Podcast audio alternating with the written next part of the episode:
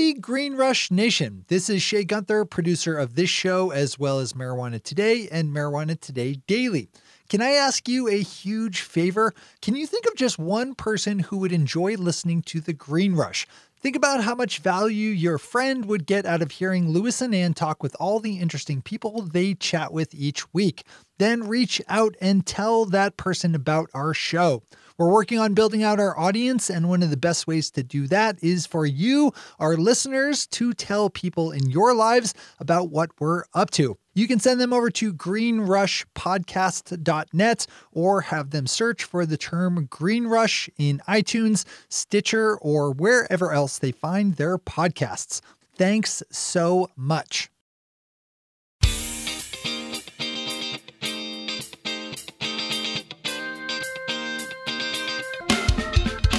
Welcome to The Green Rush, a podcast about the intersection of cannabis, the capital markets, and culture. On a weekly basis, hosts Ann Donahoe and Louis Goldberg of KCSA Strategic Communications speak with the business leaders, financial experts, cultural icons, legislators, and generally interesting people moving the cannabis industry forward. This week, we're trying something a little bit different in that we're presenting a mini episode, a shorter show than usual, clocking in around 20 minutes in length. For this inaugural mini, Louis sat down with friend of the show, Danny Moses of the Big Short fame. Danny has been on the Green Rush a few times in the past, and we're always happy to have him, as his take on investing in the cannabis industry is unique, and his voice is one that people pay attention to. So don't sit back, lean forward, and give a listen to Louis and Danny.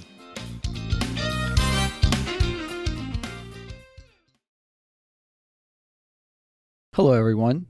This week we're trying out something new a mini episode where we usually spend between 40 and 60 minutes talking with our guests. This week's show is around 20 25 minutes long. Let us know what you think. Do you prefer a longer form chat where we can even go longer than we have been or shorter? Should we mix it up? Should we stay consistent? Also, please take a moment to rate and review the Green Rush. Every time you guys do, it helps more people find us. We say that the Green Rush sits at the intersection of cannabis, the capital markets, and culture. And this week's show is almost all about the capital markets. I got a chance to sit down with my good friend Danny Moses. If you don't remember who Danny is, go Google him he was integral to unwinding the BS around the credit default swaps and collateralized debt obligations markets in 2007, 2008. You know, the, the huge financial crisis that we went through that was almost as bad as the Great Depression, but for the work that President Obama did. Well, Danny was a, a big part of the Big Short story, which was a great book and a great film. And he took the money he made there and moved it into investing in cannabis. And he calls that the big long. Well, he doesn't only do that, he also shorts the shit out of Tesla, but that's a completely other story. Danny is smart. I mean, really, really smart. He reads every line of every public filing to look for where the corporate governance malfeasance is, and based on those filings, he makes his buy, hold, or sell decisions. And his research is all publicly available. It's not like he's getting anything that you or I couldn't get. He just takes the time to grind through every freaking document. You can same you can read the same stuff and you can come to your own conclusions, but he's doing it for you. But before we get to my chat with Danny, I'd like to ask you a favor. Yes, you. I'm in your ear right now, and I mean you. Send us an email to greenrush at kcsa.com and let us know who you'd like to be a guest on the show. Or send us some questions that you want us to ask of our guests. I've done a bunch of these interviews alone, and I would love to know if you want Ann to do a few solo shows. Let us know. This show, The Green Rush, is as much your show as it is ours, and we want your feedback. And with that, on to my chat with Danny Moses. All right, I'm sitting here with Danny Moses, good friend, uh, guy who knows more about the, the public markets than anybody I I, I don't know. think that's true, but well than anybody I know. How okay, about that? fair enough. Right?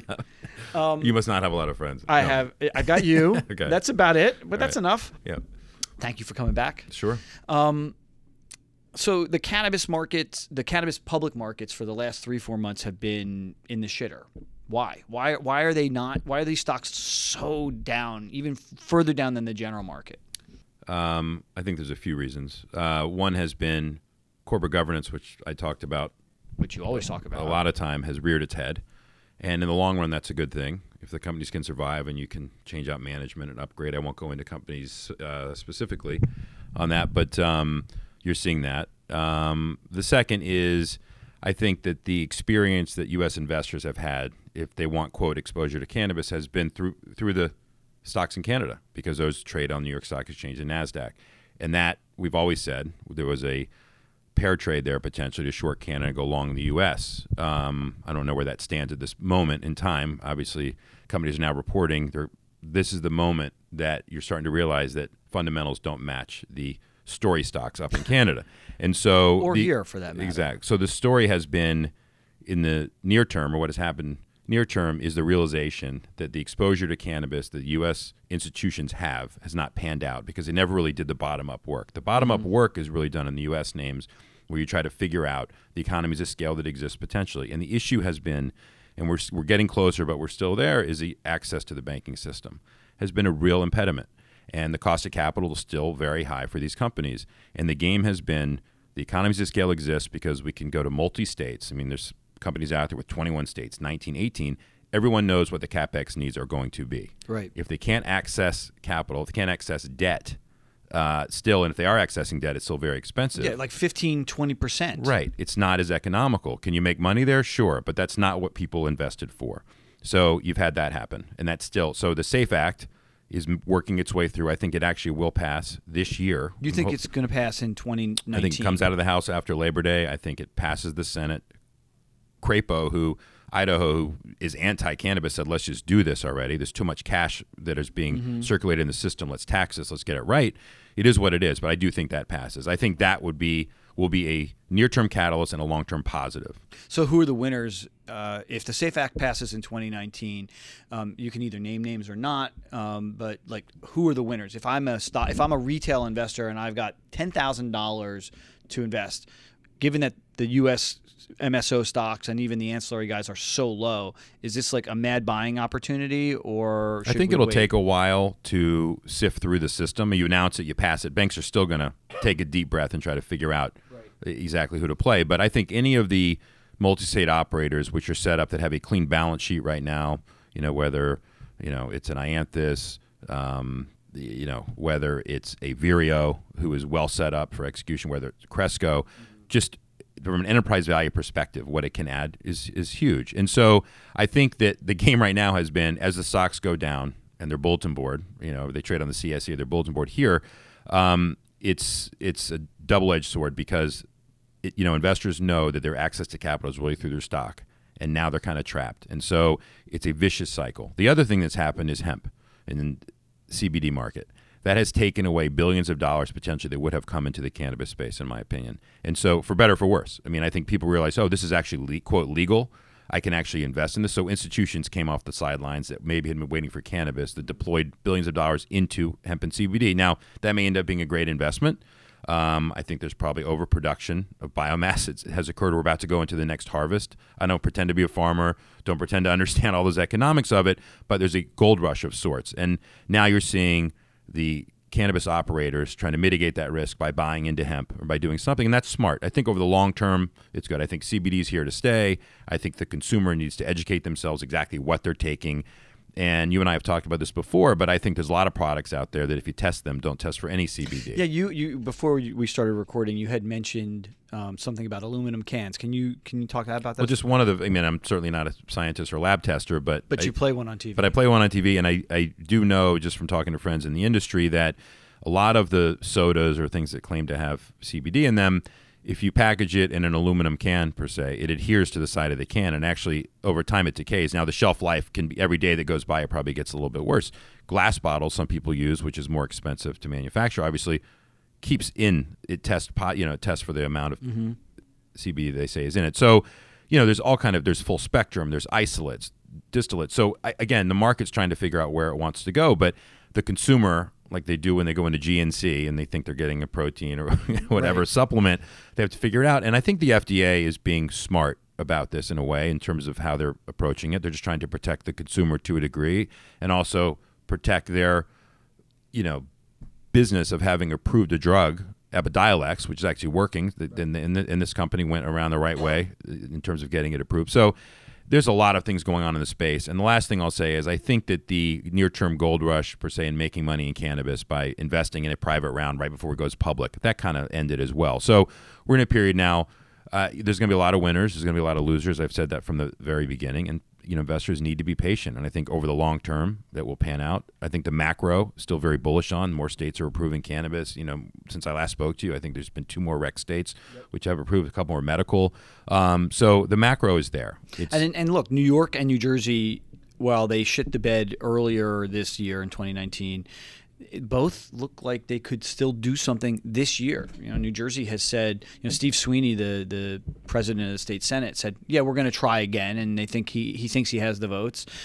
Um, we had um, Senator Liz Krueger in here a couple weeks ago. She said she thinks that they're going to get this done in the in the fall session as well. So you got two huge states. You know, uh, 18 million people in in New York. You've got nine million people in New Jersey. Um, that's a massive number of people.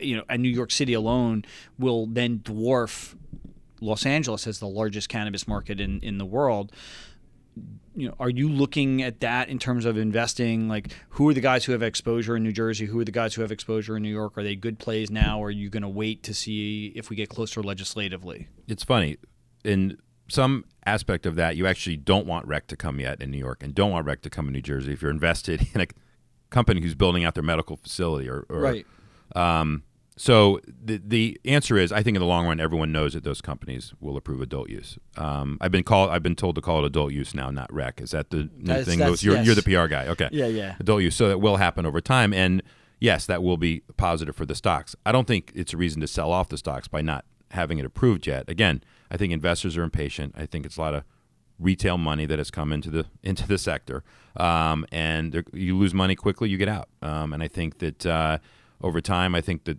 things are still in play to get done. Listen, I mean, if you go to, uh, I think it's Northampton, Massachusetts, the what's it called, NETA facility Yeah. that's there, it's crushing it.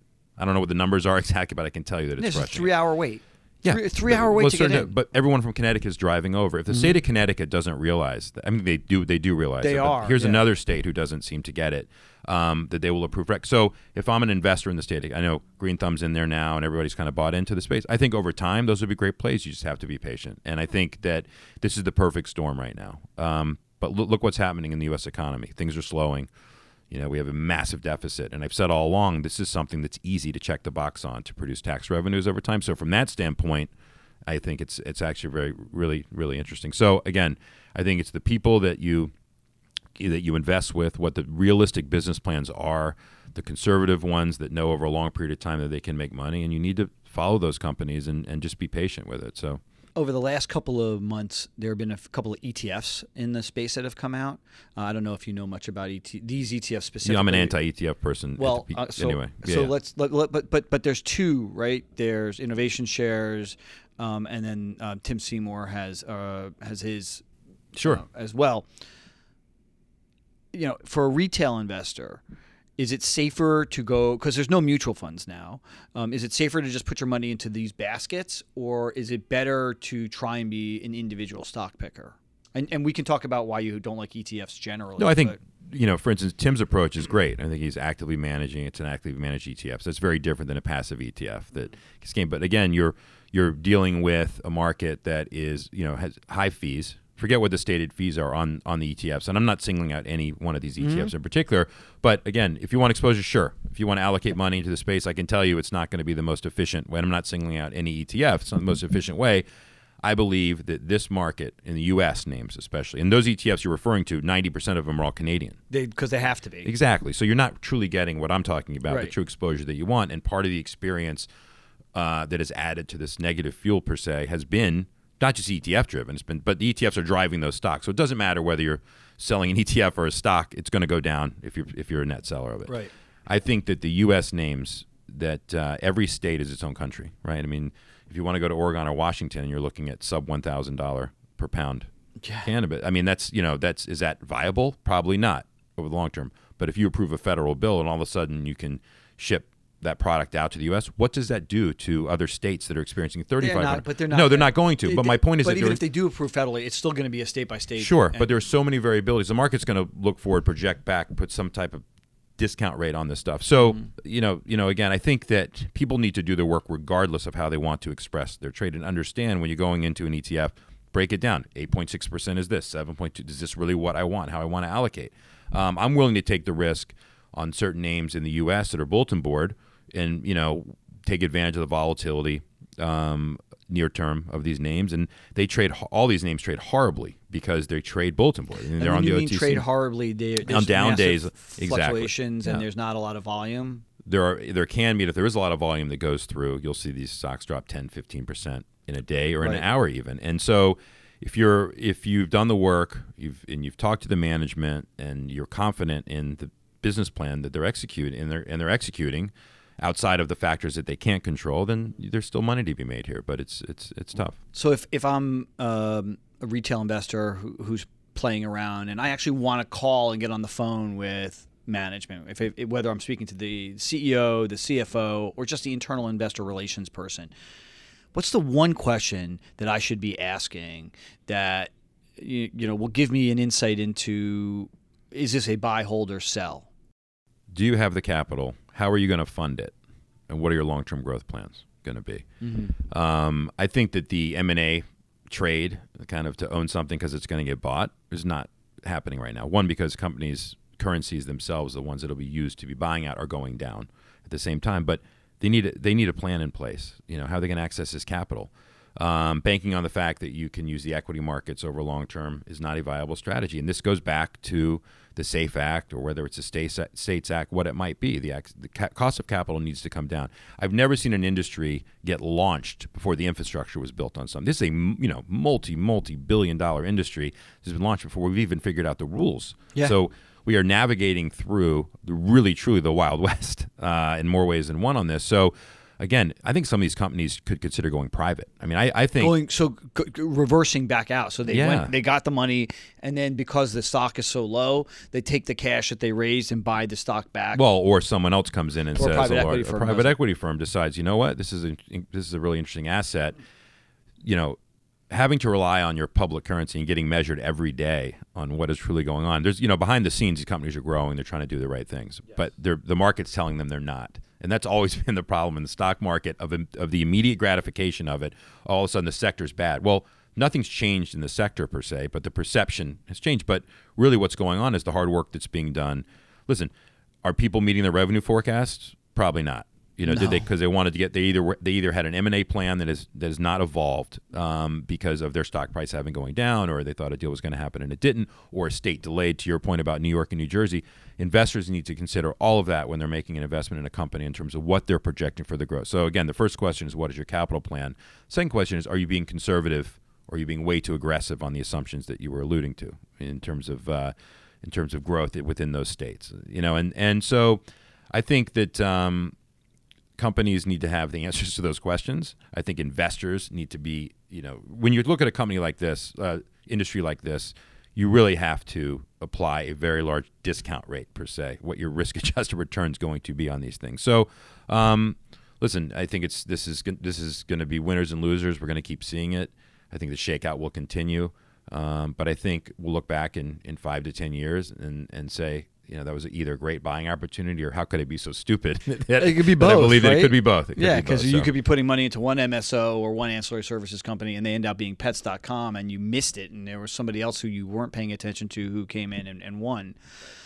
Last year, 18, the end of seven, middle of 17 into through 18, we saw a tremendous amount of money being generated in, in, in RTOs, reverse takeovers on the the CSE this year at the beginning of the year we saw a lot of m&a activity and, and everybody was buying each other and, and like some of the bigger deals was, was like Curaleaf spending almost a billion dollars on grassroots um, most of that stock. So yeah, yeah and, and, and because Curaleaf's stock has come down it makes it even more expensive for them you know what you just said was you think that the M and A fervor will tamp down. Um, so if I'm a smaller operator, right? If I'm, I'm a guy who has a couple of licenses in California, a couple of licenses in Washington State, they're going to have to actually run their business. There is no white knight coming in to rescue them. Is that what you're you're thinking and seeing? Well, that or the price that they thought they were going to get for the license is not going to be what they thought they were going to get for the license. So to your point, if you own a license in a, in a state and pick pick any state and it's I'll make up a number 10 to mm-hmm. 15 million dollars basically is what it transferred at after the after the initial win would it be your capex needs are obviously I'll make up a number 10 to 20 million dollars over a period of time to develop that right. particular to vertically integrate. So people will sit there and say okay well I'm not going to be able to raise 20 or 30 maybe I'll flip this that flip trade is not occurring. Now, there's still value in those licenses, obviously, but every day that goes by and you're not doing anything with it, you run the risk that that particular state will issue more licenses, will change the way that they're doing some type of business. So, right. so you're right, it's changed. The to your point, the ability to say, all right, let me come in and buy a license and then we're going to flip it. That trade's not happening anymore. To your point, because that vertical integration or that cross state integration or the MSOs entering other states, they need to fix. They need to do what they have now in place. They need to run those particular states. And I think investors want to see the development and the production and the revenue growth that they thought they were going to get in these companies because it is if you're vertically integrated i truly believe and you and you run your business efficiently you can make money in this business there's not a question and you can mitigate the the price degradation of the product itself because if you own it at the retail level. So if you own the brand, you own the dispensary, you own the processor, you own the wholesale. So if you're vertically integrated, I think there's ways to make money. But Do you we- still think that growing it is, is? I mean, look, if you look at most of these multi-state operators, they they had to spend a lot of money to do cultivation, but but ultimately, you know. Oregon, Calif- uh, Oregon, and Washington State. You're, you're right. It's about a thousand bucks a pound for for decent flower. That is a commodity, a commodification. These MSOs are probably going to start to shed that part of their business soon.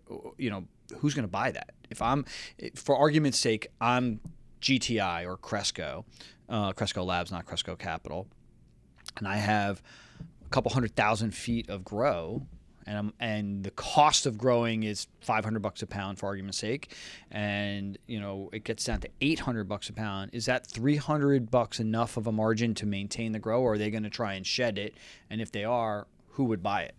I think part of the game is people want to have a genetically superior product, um, and you can really only control that by owning it all the way through. I do think there'll be companies which will buy wholesale, and you've seen in certain states if you get trapped in the state of Massachusetts, you own a dispensary and you're not a grower, and it's in high demand, your margins are going to really be horrible. So Right.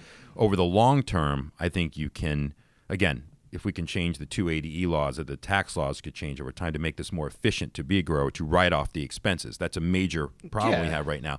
But I think the being vertically integrated is the way to go. Again, I'm not a grower. I don't play one on TV. I don't need that. But but I think that people want to control the downstream, and I think that's the whole plan. I think that's what MSOs want to do. I think when they go into certain states where they want to get up and running quickly, they own dispensaries, but they'll go buy wholesale over time. But I think they want to control the, the entire process. All right, I'm going to ask one more question, and, and this will be like a mini episode. You so, got it. Um, Bruce Linton is out at Canopy, right? Um, and you, you know you're starting to see some turnover in the C-suite for some of the bigger companies. Do you think? And I'm not again. I'm not going to ask you to name names, but I, I I believe that in the next 12 months, that the vast majority of the MSOs out there will see major turnover at the C-suite, whether it be the C, the the president uh, or the CEO moving up to chairman, or the president being fired, or CFOs out. Um, because these guys knew how to stitch together financial instruments, but not necessarily how to run companies. Am I just talking out my ass, or do you think I, I'm right here? No, I think that the entrepreneurs, the founders, should recognize what their skill sets are. And I'm not naming out anybody here, but these are CPG companies now, and they're going to move into that. And so you want, if you can get someone from a from a Kellogg's or a Procter and Gamble, someone to come in, a Kraft to come in and start really streamlining operations. That's what investors would want to see. And I think that the the true leadership, the true guys that know that or women that know that should bring in those people. And and so you will see an evolution of that occurring, uh, whether it's forced by the investors or you know whether people are self-aware or not. Right. Um, I think that right now the market certain stocks. Everything's kind of trending together, but there's certain stocks that are down a lot more than others, maybe for corporate corporate governance reasons that need to change at the top. So um, I think you're going to continue continuously see a revolving door, um, which I think is a positive. And um, they're moving from story stocks into fundamental stories. uh, that's what you need, and I think it's welcome. And I think that uh, the the boards of these companies should recognize that and, and do the right thing. Cool, Danny. Thank you. It's always, always a pleasure, Louis. man. All right. Cool. Special thanks to Danny Moses, friend of the podcast, friend of KCSA, and friend of mine for dropping in for a quick conversation on what's been going on in the public markets. Uh, as always, if you want to get in touch with us, you can reach us uh, via email at greenrush at kcsa.com. You can also find us on Twitter and on Instagram. Please take a moment to subscribe to the Green Rush on your favorite podcatcher, whether that be on iTunes or Stitcher, uh, Google Play, you name it. We're found everywhere. Um, missed doing this with Ann, but Danny just showed up, and I figured, hey, why not grab some time with him for you? And that, my friend, is one take Shea, one take.